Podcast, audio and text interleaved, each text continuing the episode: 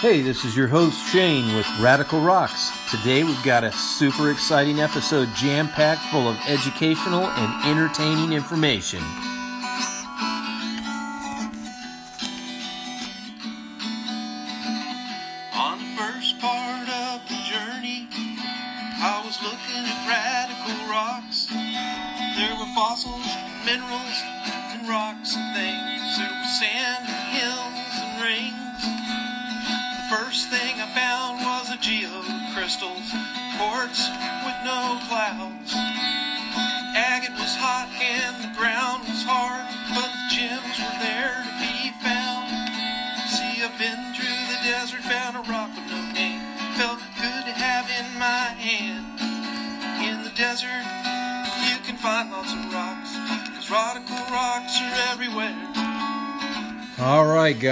Thank you for tuning in. Um, thank you for going to radicalrocks.com and scrolling down to the bottom and checking out all our social media, signing up for uh, oh our YouTube videos, the podcast, sharing, liking, all that good stuff. Today we've got a really exciting episode. We're going to go into meteorology, um, what it is, something about it, the details. We're going to talk about gold, some of the details about gold, some of the kind of deeper things about gold.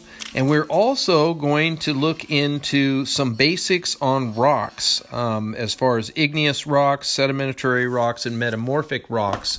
But we're also going to talk about blue diamonds as an investment. Uh, a three foot scorpion was found. There's other major archaeological finds. We'll do the latest NASA update and talk about a lost mining story and so much more, guys. So let's get right into it. Um, again, thank you for going to radicalrocks.com uh, and subscribing, especially the YouTube channel. We're getting quite a few uh, subscribers on that, so we're pretty excited really good turnout on the podcast as well. So thank you for that. Lots of people joining the social media, lots of choices when you scroll down to the bottom of the website. So let's get right into it. Um, first thing I want to talk about, um, also a lot of other stuff to talk about that I didn't mention, Vandenite. You know, Vandenite is a beautiful mineral, and I like mineral specimens. I don't have a whole lot of them because it just takes a special effort. I'm into rock hounding and um, silversmithing and lapidary quite a bit. That takes up the bulk of what I get to do with the rocks and stuff. But uh, you know, I still go out for the fossils and the minerals um, and all of that good stuff. And Vandenite is a really good one to add to your collection. You can get some really fancy ones all over the place. I get an email from. Um, Christian's mineral collection, and uh, they send me out what they're selling, but they have some beautiful pictures, and a little bit of information on some of the mines. And the Vandenite that comes from the Raleigh mine is really pretty. It has the brown crystals and then these yellower crystals that are with it. Now, I'm not sure if there's arsenic in that area, but sometimes that can be found along with it. They've got a beautiful amazonite sample here, which is sometimes a greenish hue, but this one is super, super blue from Zapot mine. I'm not sure what country that's in, but uh, also a covellite, which is a beautiful, striking, almost blackish blue with blue kind of uh, highlights here and there, uh, called covellite from the Leonardo mine in Montana, which uh, is just right across the street from me, basically. So that might be one I want to look up. Also, Vandenite from uh, Lamentos, Mexico, and this one doesn't look like any kind of Vandenite that I've seen. The crystals are long, um, almost fibrous in formation, so quite a sight to see. So too, the azurite uh, is a very elongated crystal form, almost looks like fibrous from the Cochin Morocco that is available. Deepest, darkest blue, almost a black blue. Same thing with another specimen they have from the Milpas mine, which I know that's in Arizona. It's azurite with a little bit of malachite, but it's in these beautiful crystal formations Tourmaline, of course, always a crowd pleaser. This beautiful purplish pink, more pink than purple, from Morocco um, can be found. And all sorts of other stones that they have that are just beautiful. Roselite, have you ever seen that one? Uh, this is from the Azur mine, the Bou Azzer mine. I'm thinking maybe South America. Um, it is a pink around a crystal filled, um, which looks kind of like little tiny uh, quartz crystals, could be possibly um, calcite. And then there is quartz casts of calcite from Colorado that is looks like puffs of snow all stuck together um, with a little bit of dirt on some of them, a little look of dirt. Now, sporadolite from Mongol mine in Ireland. I've you don't see a lot of minerals coming out of Ireland when you start looking at the collections, but this one is a deep, dark honey brown crystal formed um, mineral specimen that is quite beautiful. So if you want to look at some really pretty um, mineral specimens, you can go over, and he's not sponsoring the show or anything like that. But Kristen, it's C H R Chris Kristen's Kristen. Anyway, C H R I S T E N S E N. Christensen Mineral Collection. All right. So let's talk about something else besides beautiful gemstones because without the other rocks and minerals that formed we wouldn't have the zones of mineralization that form between these different major formations. We wouldn't have the beautiful gemstones that uh, come from them. These are the bases of what you're looking for. You have your igneous volcanic rocks and your igneous plutonic rocks, and then you have your sedimentary rocks and your metamorphic rocks. So, some of these ones that you might be seeing when you're out in the field. And a good book for that's a National Audubon Society, a field guide to rocks and minerals. And um, it's about $25 or so for this magazine. Um, the latest copy I have is dated uh, 2005, it looks like. But if you have this, you can look at the book, and there's a lot of great pictures starting out on page, uh, let's see. It looks like it's it's 703 is the diagram on the picture. You'll see some tuff at Mount Lassen, and this is a very uh, huge outcrop of minerals. Also, and this is going to be under the igneous volcanic rocks you want to think about basalt. If you've ever seen devil, the Devil's Postpile, that is actually basalt, which is an igneous volcanic rock. Um, rhyolite cliffs uh, or rhyolite itself, such as in Yellowstone Park, um, this is another igneous volcanic rock. Now, you've ever seen uh, black that looks like cool lava, like it flowed like lava. This probably was lava uh, or a basalt. basalt. So um, you know that that is also an igneous volcanic rock. Um, tuff can be found all over the place. Rhyolite in different varieties, such as flow banding, can show rhyolite with little vesicles in it. Um, basically, it looks kind of like a granite, has other impurities and minerals that can be mixed up in it. Uh, sometimes you can find a rhyolite that's highly siliconized that can actually take a beautiful polish. Um, rhyolite tuff is another one. This looks kind of like a granite, but it is an igneous volcanic rock, um, and many others. Mica can be found in igneous volcanic rocks, um, as well as olivine. Olivine basalt is something that you can find. Uh, scoria is another type of lava flow rock, an igneous volcanic rock. We talked about basalt, but there's a lot of different kinds of basalt. There's cinderary basalt, um, basalt with chalcedony. Um, you can find globules of chalcedony amongst the basalt. Of course, we mentioned the olivine. Or you might just find obsidian. Obsidian is also igneous volcanic rock. All sorts of varieties of obsidian. We've done shows on that. Um, you can see rainbow varieties, mahogany varieties. You can see it with uh, different inclusions of different minerals that appear to be snowflakes or dots. Now that moves us on to the igneous plutonic rocks, and these are like the masses of granite that you see when you're going through like this high Sierras in California.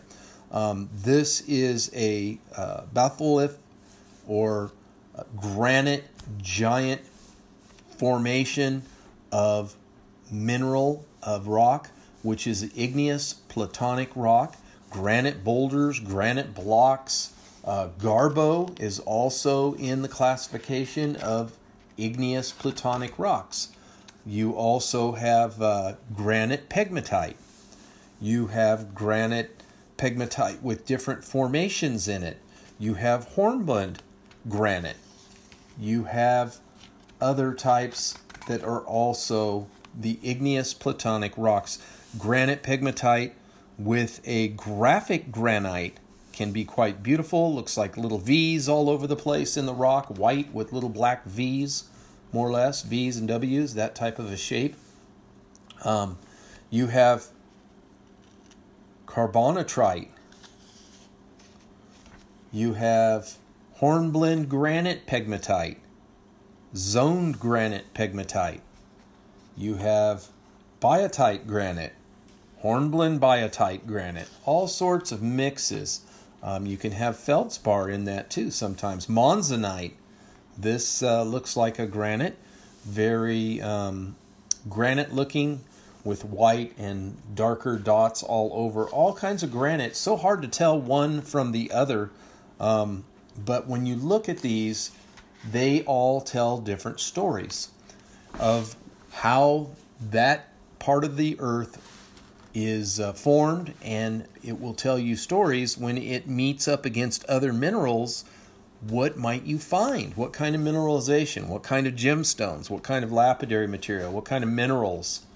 All of those things are important. Now that moves us into sedimentary rocks, which, of course, shale and sandstone. Sandstone can have a lot of different formations. Uh, it can be etched. It can look like it has a checkerboard pattern. That's called cross bedding. It can look like uh, stalagmites, uh, the bottom part of a stalactite, the stalagmite, or let's see, stalagmites on the top, stalactite, I think is on the bottom. I forget. But it looks like the one that's on the bottom, which is an eroded sandstone, which you can find in Bryce Canyon. Um, limestone. This is uh, calcium, uh, can be calcium, can be calcium carbonics, um, limestone that formed and weight underneath usually oceans, they felt like, and then it uprose and was formed as a limestone. All sorts of limestones. Rock salt is actually a sedimentary rock that salt on your table, if it's uh, mined salt, that's that's what it is. Um, anthritic coal, that is considered a sedimentary rock, is uh, coal, not a wood coal that you make, but uh, the coal that is dug up out of the ground. Uh, gypsum rock, which is used for drywall, things like that. Uh, chert is considered a sedimentary rock that is siliconized, but not quite enough to become a jasper. Um, shale or siltstone is considered a sedimentary rock. Limestone, we talked about, um, sometimes can be good enough quality that uh, it's uh, like a marble and can be polished. We've got shale, dolomite rock, dark, uh, dark, dark color uh, in in some of these descriptions. Sandstones of all different types. Quartzite, little bits of uh, of uh, what looks like quartz that forms these uh, quartzite, which is a sedimentary rock, mudstone. Then there's conglomerates. Conglomerates uh, are made up of many other stones that are kind of cemented together. If they become very, very solid, then it is called brecciated. There's phosphorus, phosphorus sandstone, which has fossils in it. There's green mudstone, uh, kind of green and crumbly. There's uh, schist, which can be gray, green, all sorts of colors.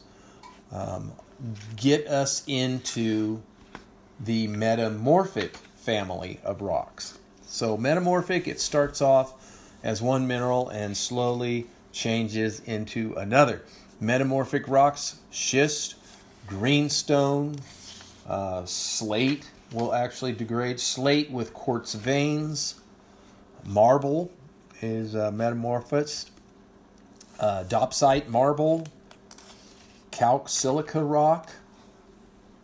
Calc silica rocks with uh, marble. Skarn in marble. Skarn is uh, kind of looks like uh, mica or actinolite or something like that. It's kind of uh, I don't think it is actinolite, but that's what it kind of looks like. Uh, marble with hematite, serpentinite. This is uh, like a decomposed serpentine that gets reconstituted. One of our uh, rock shows on on Google on YouTube rather we had uh, found some marble that was green, which no doubt um, the green, it was tested by some uh, colleges and geologists, and they found that there's serpentine is what makes it green. So, no doubt, several miles away was uh, the Cajon Pass. It's just loaded with serpentine, and um, that makes up that rock. Greenstone, another metamorphic rock. Hornfels with uh, metaquartzite. So, I guess that's a metamorphosis type quartzite breaking down different kinds of slate, red, brown, slate with pyrite crystals, um, the normal black slate that we're accustomed to that used to be used on chalkboards back uh, back in Abraham Lincoln's day. Um, granite gneiss, which is a layered looking rock, kind of looks like a white frosting on top with different layers of uh, gray underneath uh, bonitite, gneiss. You got garnet type metamorphic rocks. Mica schist is a metamorphic. Garnet mica schist.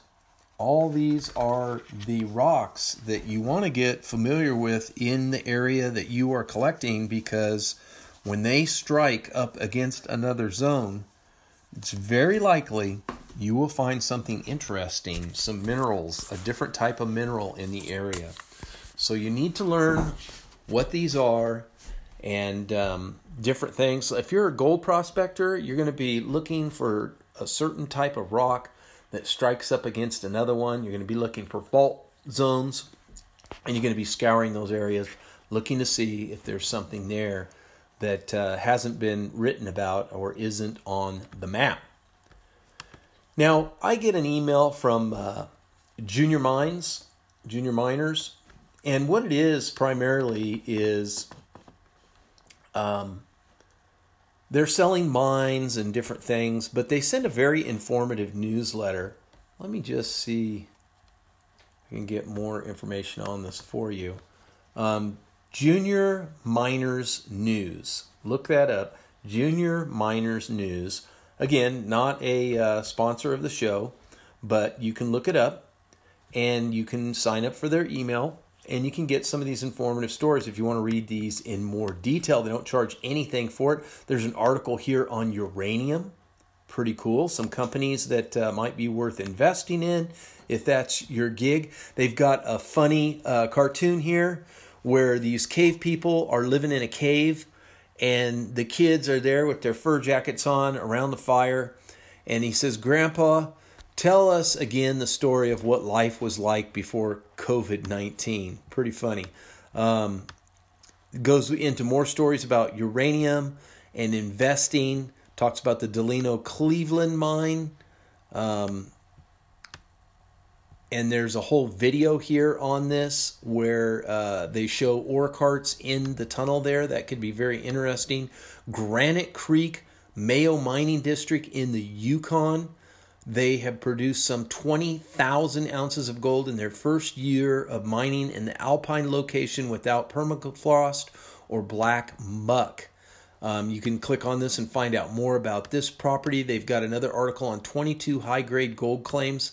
Course, you're trying to sell this, you know, and, um, you know, nothing against anybody, but a lot of times they use the old stories from a long time ago to talk about all the gold that was could have been found or all the minerals that could have been found.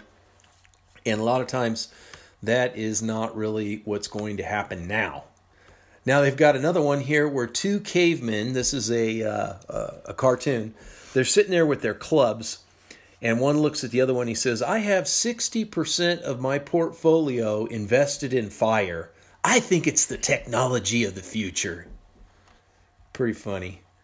Um, the article that I was kind of liking was, and there's a lot of other articles here, is the the Altland Gold Rush. And when you click on that, it takes you to a story about the uh, Alton or Al, excuse me, Atlin Goldtown, A T L I N, and you can go to lostmines.net and look up Atlin, a gold town, and it'll come up. But it tells you here that it wasn't as big of a gold rush, and they've got a video here too, as back in the Klondike. The Klondike up there in Alaska, what a gold rush it was back in 1898. But this Atlin gold rush was something to be talked about. It was something special. Two prospectors, Kenny McLaren and Fritz Miller, were two people who didn't follow the crowd. Um, they didn't go where everybody else did. They went east uh, into an area about six miles from where Atlin is uh, on Pine Creek, and they found gold, lots of it. It didn't take long for word to get out that there was gold there, and the men uh, took off to Dawson. Uh, that a lot of men who were en route to Dawson abandoned the idea and headed across to join into Atlin. So Dawson uh, didn't get everybody, and this Pine Creek area popped up overnight. Uh, almost 10,000 people started working the creeks for the gold, and there was at its peak there was a dozen saloons, brothels, uh, groceries, and suppliers. The town moved where it is today along the shores of Atlin Lake. Mining spread to other creeks such as Spruce Creek, where some of the world's largest nuggets have been found. Small settlements scatter these creeks um, as well as small groups of miners lived out along the creeks. Mining was uh, just wasn't just for little guys. Various companies came in, built large dredges on both Pine and Spruce Creek. Upper Spruce became famous for the Nolan mine at the tributary of Spruce and Dominion Creek. They estimate over 300,000 ounces of gold were mined from Pine Creek and up to 400 ounces of gold from Spruce Creek Nuggets weighing up to 48 ounces have been found on Pine Creek, and gold nuggets over 80 ounces have been found on Spruce Creek. Wow. Other creeks in the area, like Birch Creek, Boulder Creek, became famous in, for their own uh, findings and things that were there. And over the years, many companies have gone and developed large placer operations. In the late 18 or 1980s, Queenstake had a large placer operation where thousands of ounces were sluiced from this rich creek. Even today, there's still small placer miners poking around looking for the leftovers. Other creeks in the area, such as Ruby Creek, saw a lot of placer mining. Um, also, Moly exploration by Adriatic Moly took center stage for a while. Early 2000s, the Adanac Moly was looking to develop Ruby Creek Moly deposit. Roads constructed. Uh, 2008, a crisis happened. The money ran out, and Moly fell from $40 a pound to $12 a pound. So that kind of killed that. Um, the early 1900s, it wasn't just gold that was found, but silver was found at Mount Vegan, and soon silver was being mined. The Ruffner Silver Mine Atlin Silver, as others have called it. Today, Atlin is a sleepy little town on the largest, on the edge of the largest lake in British Columbia. Summer, there's still some active placer mining, um, probably mostly recreational. And uh, folks hoping to hit that uh, little rich glory pot. So really a cool area, a neat, uh, neat area of mines that have uh, gone kind of by the wayside. Many more mines here are talked about. Some of them are really truly lost gold mines that just are not even being uh, mined anymore, like Bodie. Um, but there's quite a list here. Maybe we'll have to go back and explore more of this. Now, in an article that can be found at ChinaDaily.com cn. There's an article here called Nation's Top 100 Archaeological Findings of the Past Century listed by Wang Caheo. And we're not going to go over it all, obviously. I'm not going to go through 100 different ones, but the first one talks about some pottery um, that was found that was quite famous. And then um, the next one, excuse me, time for coffee. is a jade work. Um, this beautiful box um, actually looks quite worn and quite aged. It looks like uh, this here, it was found, it says in China. The Neolithic period, which China uh, defines as between 10,000 and 4,000 years ago, so man's pretty much earliest history they found this little box here carved from jade, um, quite ornate. And also, uh, some of these things have been found in the north side of Hong Kong and also in uh, Taiwan. The president says these findings demonstrate um, how far back Chinese uh, intelligence and civilization goes and leaves a lot for them to be able to discover and uh, to keep looking and find more. So, pretty cool. Um, you can look at many, many different archaeological discoveries by going and checking that out. Nation's top 100 archaeological findings of the past century. Looks like they're concentrating on China a lot here. Um, they've got uh, some of the um, Chinese soldiers that were found. Perhaps you remember where that huge, huge discovery, uh, where they made these terracotta soldiers with complete with horses. Just I think there was hundreds of them buried underground, and they dug them all up, and now they've got a few of them put aside in museums. So pretty cool. Latest with NASA is the Lucy mission.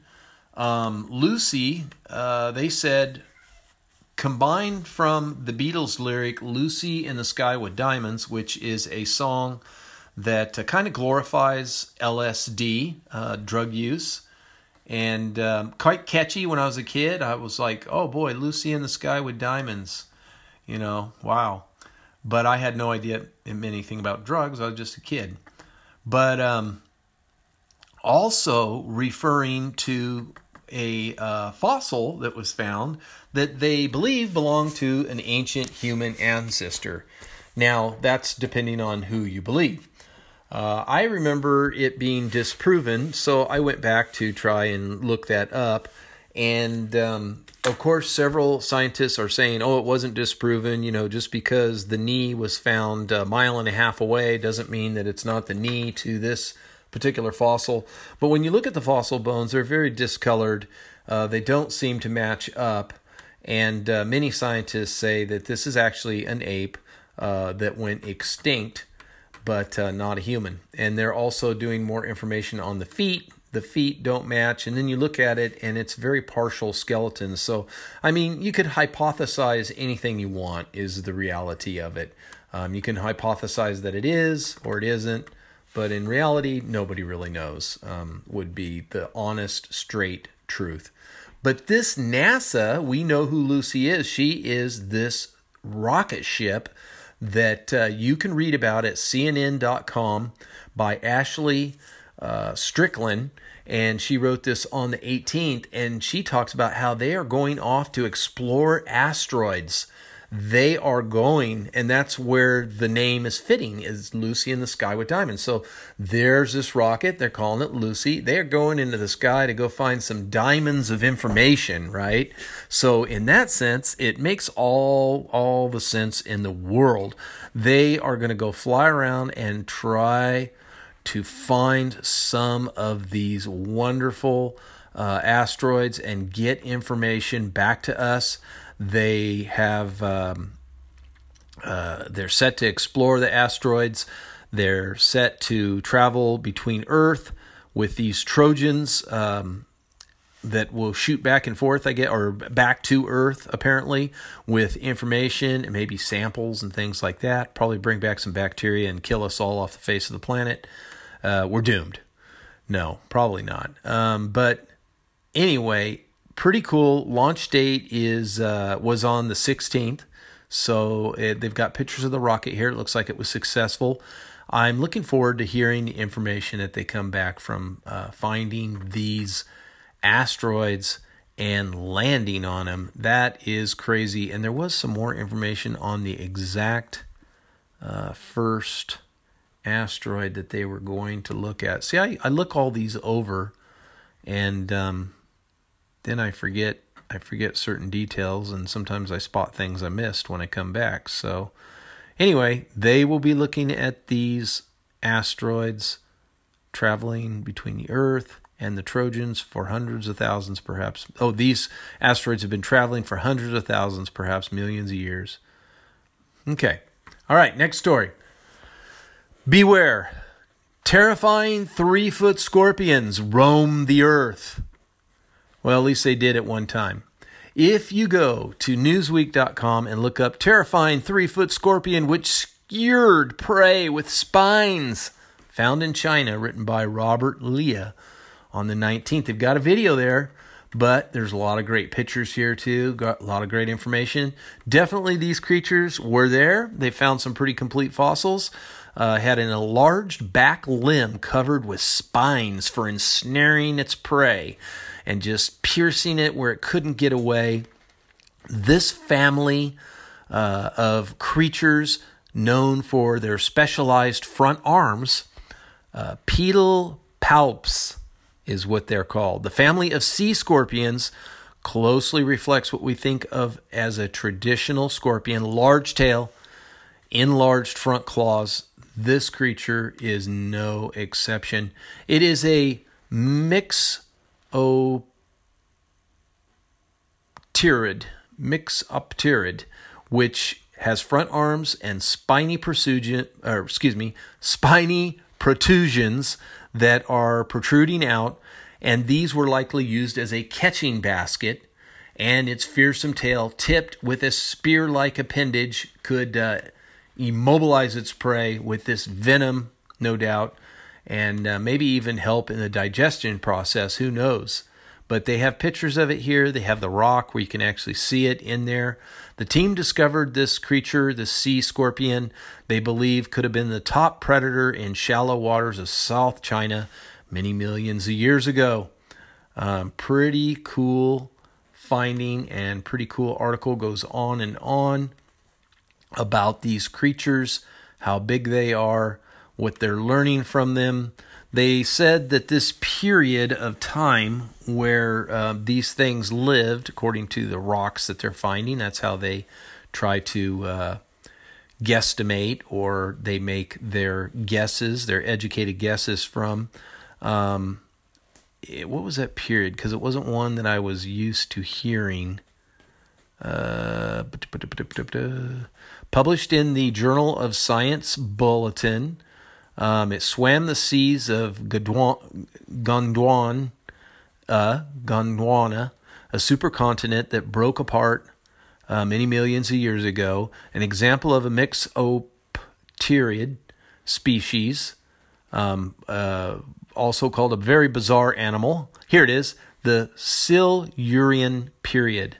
Silurian period um, is what time they feel that these lived. They feel that they were all over Asia, um, but they haven't found them yet. But they're going to keep looking. I'm sure they will find them. There had to be bunches of them at one time. All right, Blue Diamond, natural color gem for possible investment. EINnews.com, under that article, you can read about this blue diamond. Now, why is it a possible investment? Well, probably out of most of our budgets would be to have bought this stone. Um, in 2014, Petra Diamonds recovered a 26.6 carat blue diamond in the Cullinan mine. It's natural, extraordinary saturation, tone, and clarity. In February of the same year, the stone was sold for $25.6 million. Now, you could have bought that, had it cut down to only 12 carat, to a 12 carat cushion cut, and renamed it the Blue Moon, and then you could have sold it two years later or one year later in 2015. The Blue Moon was sold for $50 million in a Geneva auction. So amazing. Another uh, blue diamond from Petra Diamonds in the same year was a 122.52 carat blue diamond called the Cullinan Dream. The stone was sold for $27 million. Now, when that thing is cut, uh, I'm sure many, many pieces out of it will sell for many, many dollars, uh, untold amounts. So, blue diamonds are super, super rare. They're not as rare as red ones, but they are highly collectible, very desirable. Okay, meteorology. We are going to talk about meteorology. If you are someone who wants to get into jewelry making, metalsmithing, uh, silver work, gold work, any of these things, you want the complete metalsmith book by Tim McCreight. And um, that book, I believe, is published by Davis, I think. Davis. And you will want to get that. The Complete Metalsmith. Meteorology is a very complex, highly technical field that is worthy of every rockhound's attention, every lapidarist, every silversmith.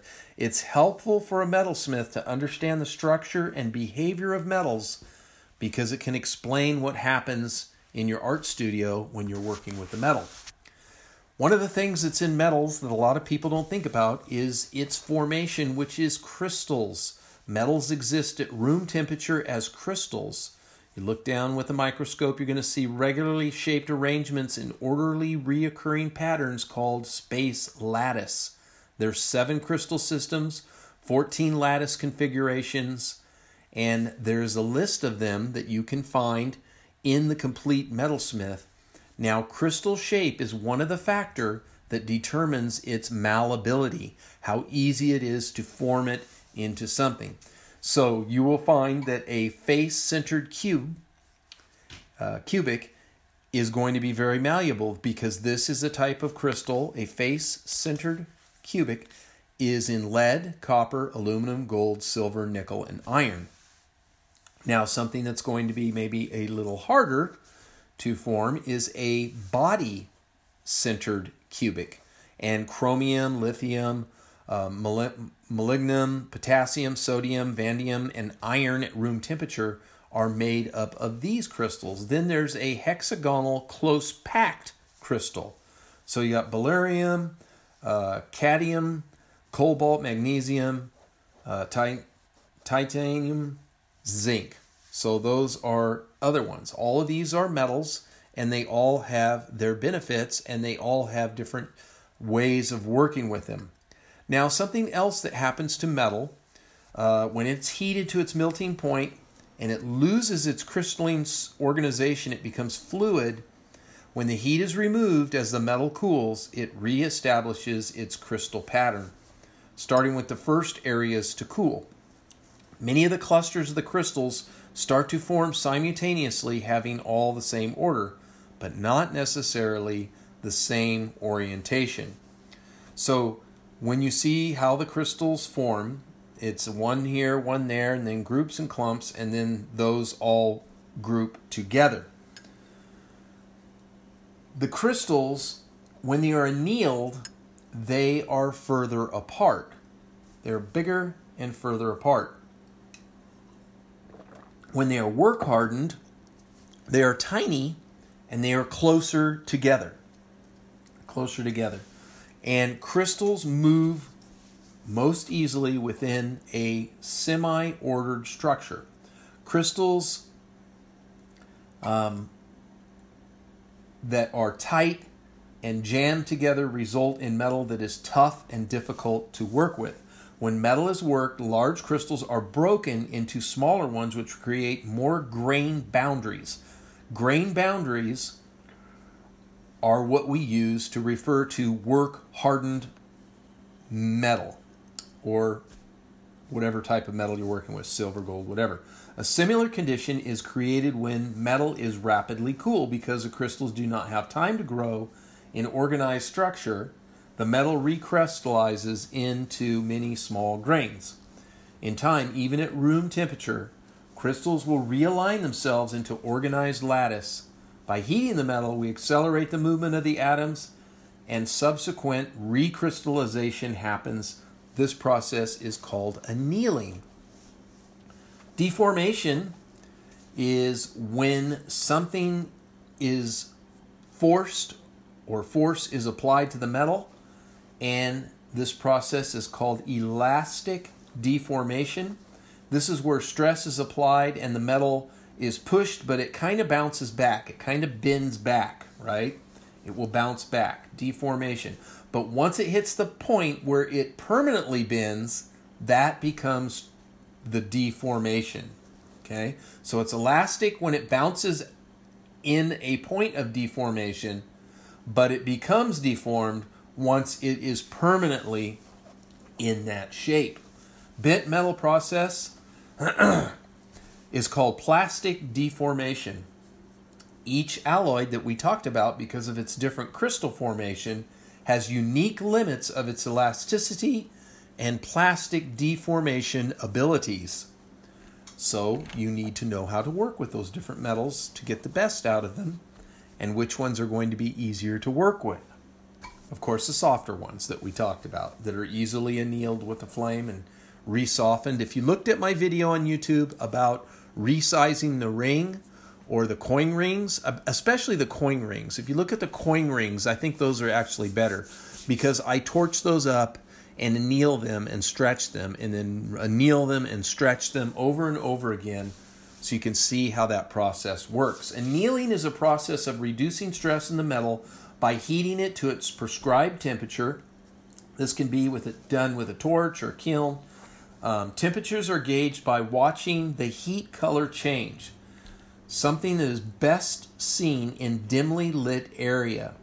Sometimes paste can uh, a flux can be pasted on there as a temperature indicator, and uh, it is clear on uh, I think silver at about 1100 degrees Fahrenheit or 593 degrees Celsius, and then quench it into cool water. Um, and then, if you want to get rid of that uh, flux, you want to put it in a pickle and get the burnt part off and clean that. Pickle is an acid, so be sure and use proper PPE. But this softens it again. You don't have to use the flux. Um, you can heat silver up to kind of a dull red, almost a black color um, as the redness disappears, um, and then quench it. Okay, you get it get it where it's just red hot. The red kind of goes away. You drop it in the water, quench it. This works good for 14 karat gold, 10 karat gold, red gold, sterling, fine silver, and copper. Um, so you will heat them anywhere from a medium red quench um, to a bright red. Um, it says white gold, nickel based brass, those are ones you want to get bright red and air cool. Air cool those. So be sure and look up all the information um, and double check everything. Don't. Uh, this isn't a guide. This is just information so that you can go and be aware of how metallurgy works, how uh, basic annealing, how it softens the metal so that you can work with it, and that there's certain procedures that you need to do to be able to do that properly. Now, let's talk about one metal, uh, gold. And we're going to go into some details on gold. The melting point of gold is 1,945 degrees Fahrenheit or 1,063 degrees Celsius. The hardness is only about a 2 to a 2.5, so uh, right about fingernail strength there. Specific gravity, super heavy, 19.23 specific gravity. Um, Fluxes For pouring gold, if you're going to pour gold, you want to use a mixture of powdered charcoal and uh, ammonium chloride. And you do that on the metal while melting it. That will yield a bright, tough ingot that will withstand rolling. Dangerous fumes are produced from this, so ventilation is required. Um, if iron or steel is present in that uh, because of a file or something like that, purify the scraps by melting with a flux of one part potassium nitrate, which is called salt pepper, or saltpeter rather, and two parts potassium uh, carbonate. After cooling, remelt with the sal ammoniac flux and pour the metal into the mold. So there's one uh, one technique for doing that. Um, it says here on page four that voluntary product standard of 70 to 76 percent. The U.S. law has set tolerances for gold since 1976, allows variations of three parts per thousandths on on unsoldered goods and seven parts per thousandths on soldered objects. This is called plumb, plumb gold. Manufacturers are given till 1981 to dispose of their old merchandise made at lower standards. So you do have to be aware that uh, you want to make sure that your gold, when it was put together and constructed, is done properly. And that is to call it whatever carat you're calling it, you want to make sure that it stays that carat. Okay. Gold was probably the second metal to be worked by early humans. Um, probably copper was first. All the gold found, only 20 tons were cast into ingot. Uh, that would make only a 20 yard cube if all the gold ever found. 20,000 tons. That's how much gold they estimate at the time of the writing that would only make a 20 yard cube. That's not a lot of gold in the whole earth. That's why it's so rare. One ounce of gold can be flattened out into a sheet that will cover a hundred square feet or drawn into a wire that will go almost a mile long. Gold can also be made into a foil that is less than five millionths of an inch thick. At this point, it is semi transparent, and that's why it's used in the glass for uh, astronaut or used to be used for astronaut. Um, the shield that they would look through is got a little bit of gold in it. Pickles for gold include Sparex number two, a mixture of one part nitric acid, uh, which is a, a, reagent grade, with eight parts water. Gold dissolves in aqua regia, which is a solution of chlorine with potassium cyanide uh, or sodium cyanide. So, very dangerous stuff. Be very, very careful. Um, this is a lot of reasons why people don't, uh, big gold mines don't use these type of chemicals to leach out in the field anymore. They do it under very controlled environments um, where they're looking, they have layer after layer of layers where they do that. They have to keep animals away because they fall in and they die. So, um, very dangerous um, chemicals there for doing that type of processing. Probably something you would never want to do. Purity of carats. Fine pure gold is too soft for most uses, except for sure uh, pretty. If you can find crystallized pure gold, it's allied usually with other metals which achieve its desired hardness. During that process, the color and malleability and melting point can be altered. Silver and copper are the two most common additives but other metals can be used too. Relative amount of gold in an alloy is called a carat. The word signifies a proportion and should not be confused with a carat, which is a weight for like diamonds and things like that. Um, a carat is a fraction of 24 is the denominator. So 18 carat, uh, 18 24ths or 3 quarters. This tells us the alloy is 75% gold, by law, metal described as 18 karat must be at least 75% gold. The remainder of the alloy is not restricted by law, which only specifies the portion of precious metal. Now, maybe you've heard of gold filled. What is that? The term refers to a material which a layer of gold has been bonded by fusing. The result ingot is rolled or drawn to make a sheet and a wire. The standard practice is to clad the base with 10% weight of 12 karat gold. Since 12 karat is half as pure, this means the final result if it were melted down and assayed, would result in about 5% pure gold. This is marked as 1 20th GF, gold filled. The technique has two advantages over plating. A thicker layer of gold can be achieved, and the gold is denser because it has been worked.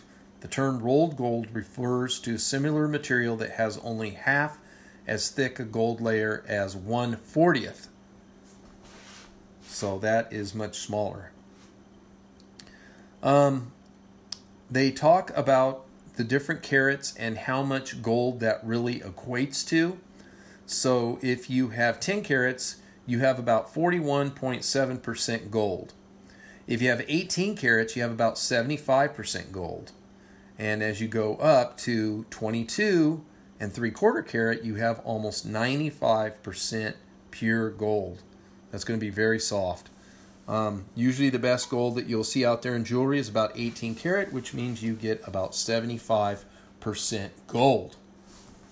Now, alloys are a mixture of roughly equal parts of gold and silver. That is called electrum, and that is something you can see in the Bible. It goes way back.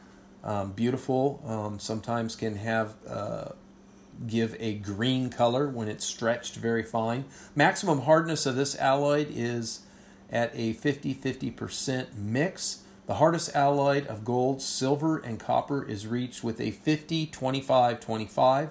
This will be 12 karat yellow gold. Increase of copper content in gold alloy up to 18% will lower its melting point to continue lowering as when making solder and silver so you don't want it that soft. Many kinds of colors of gold solder are commercially available, but in a pinch, a lower carat gold may be used. White gold usually has 10 to 20% nickel and contains zinc, copper, or magnesium. It has no silver. White gold, by the way, is flat. It is not shiny. That is a coating that is put on your ring. It wears off. Um, I'm allergic to it. When I wear it, my skin breaks out. I cannot wear white gold. So I wear silver. I like silver. Testing.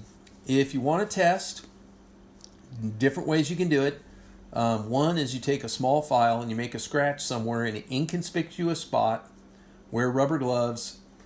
Uh, use wood or ga- glass or plastic stick to apply a drop of nitric acid to this spot and look at the reaction.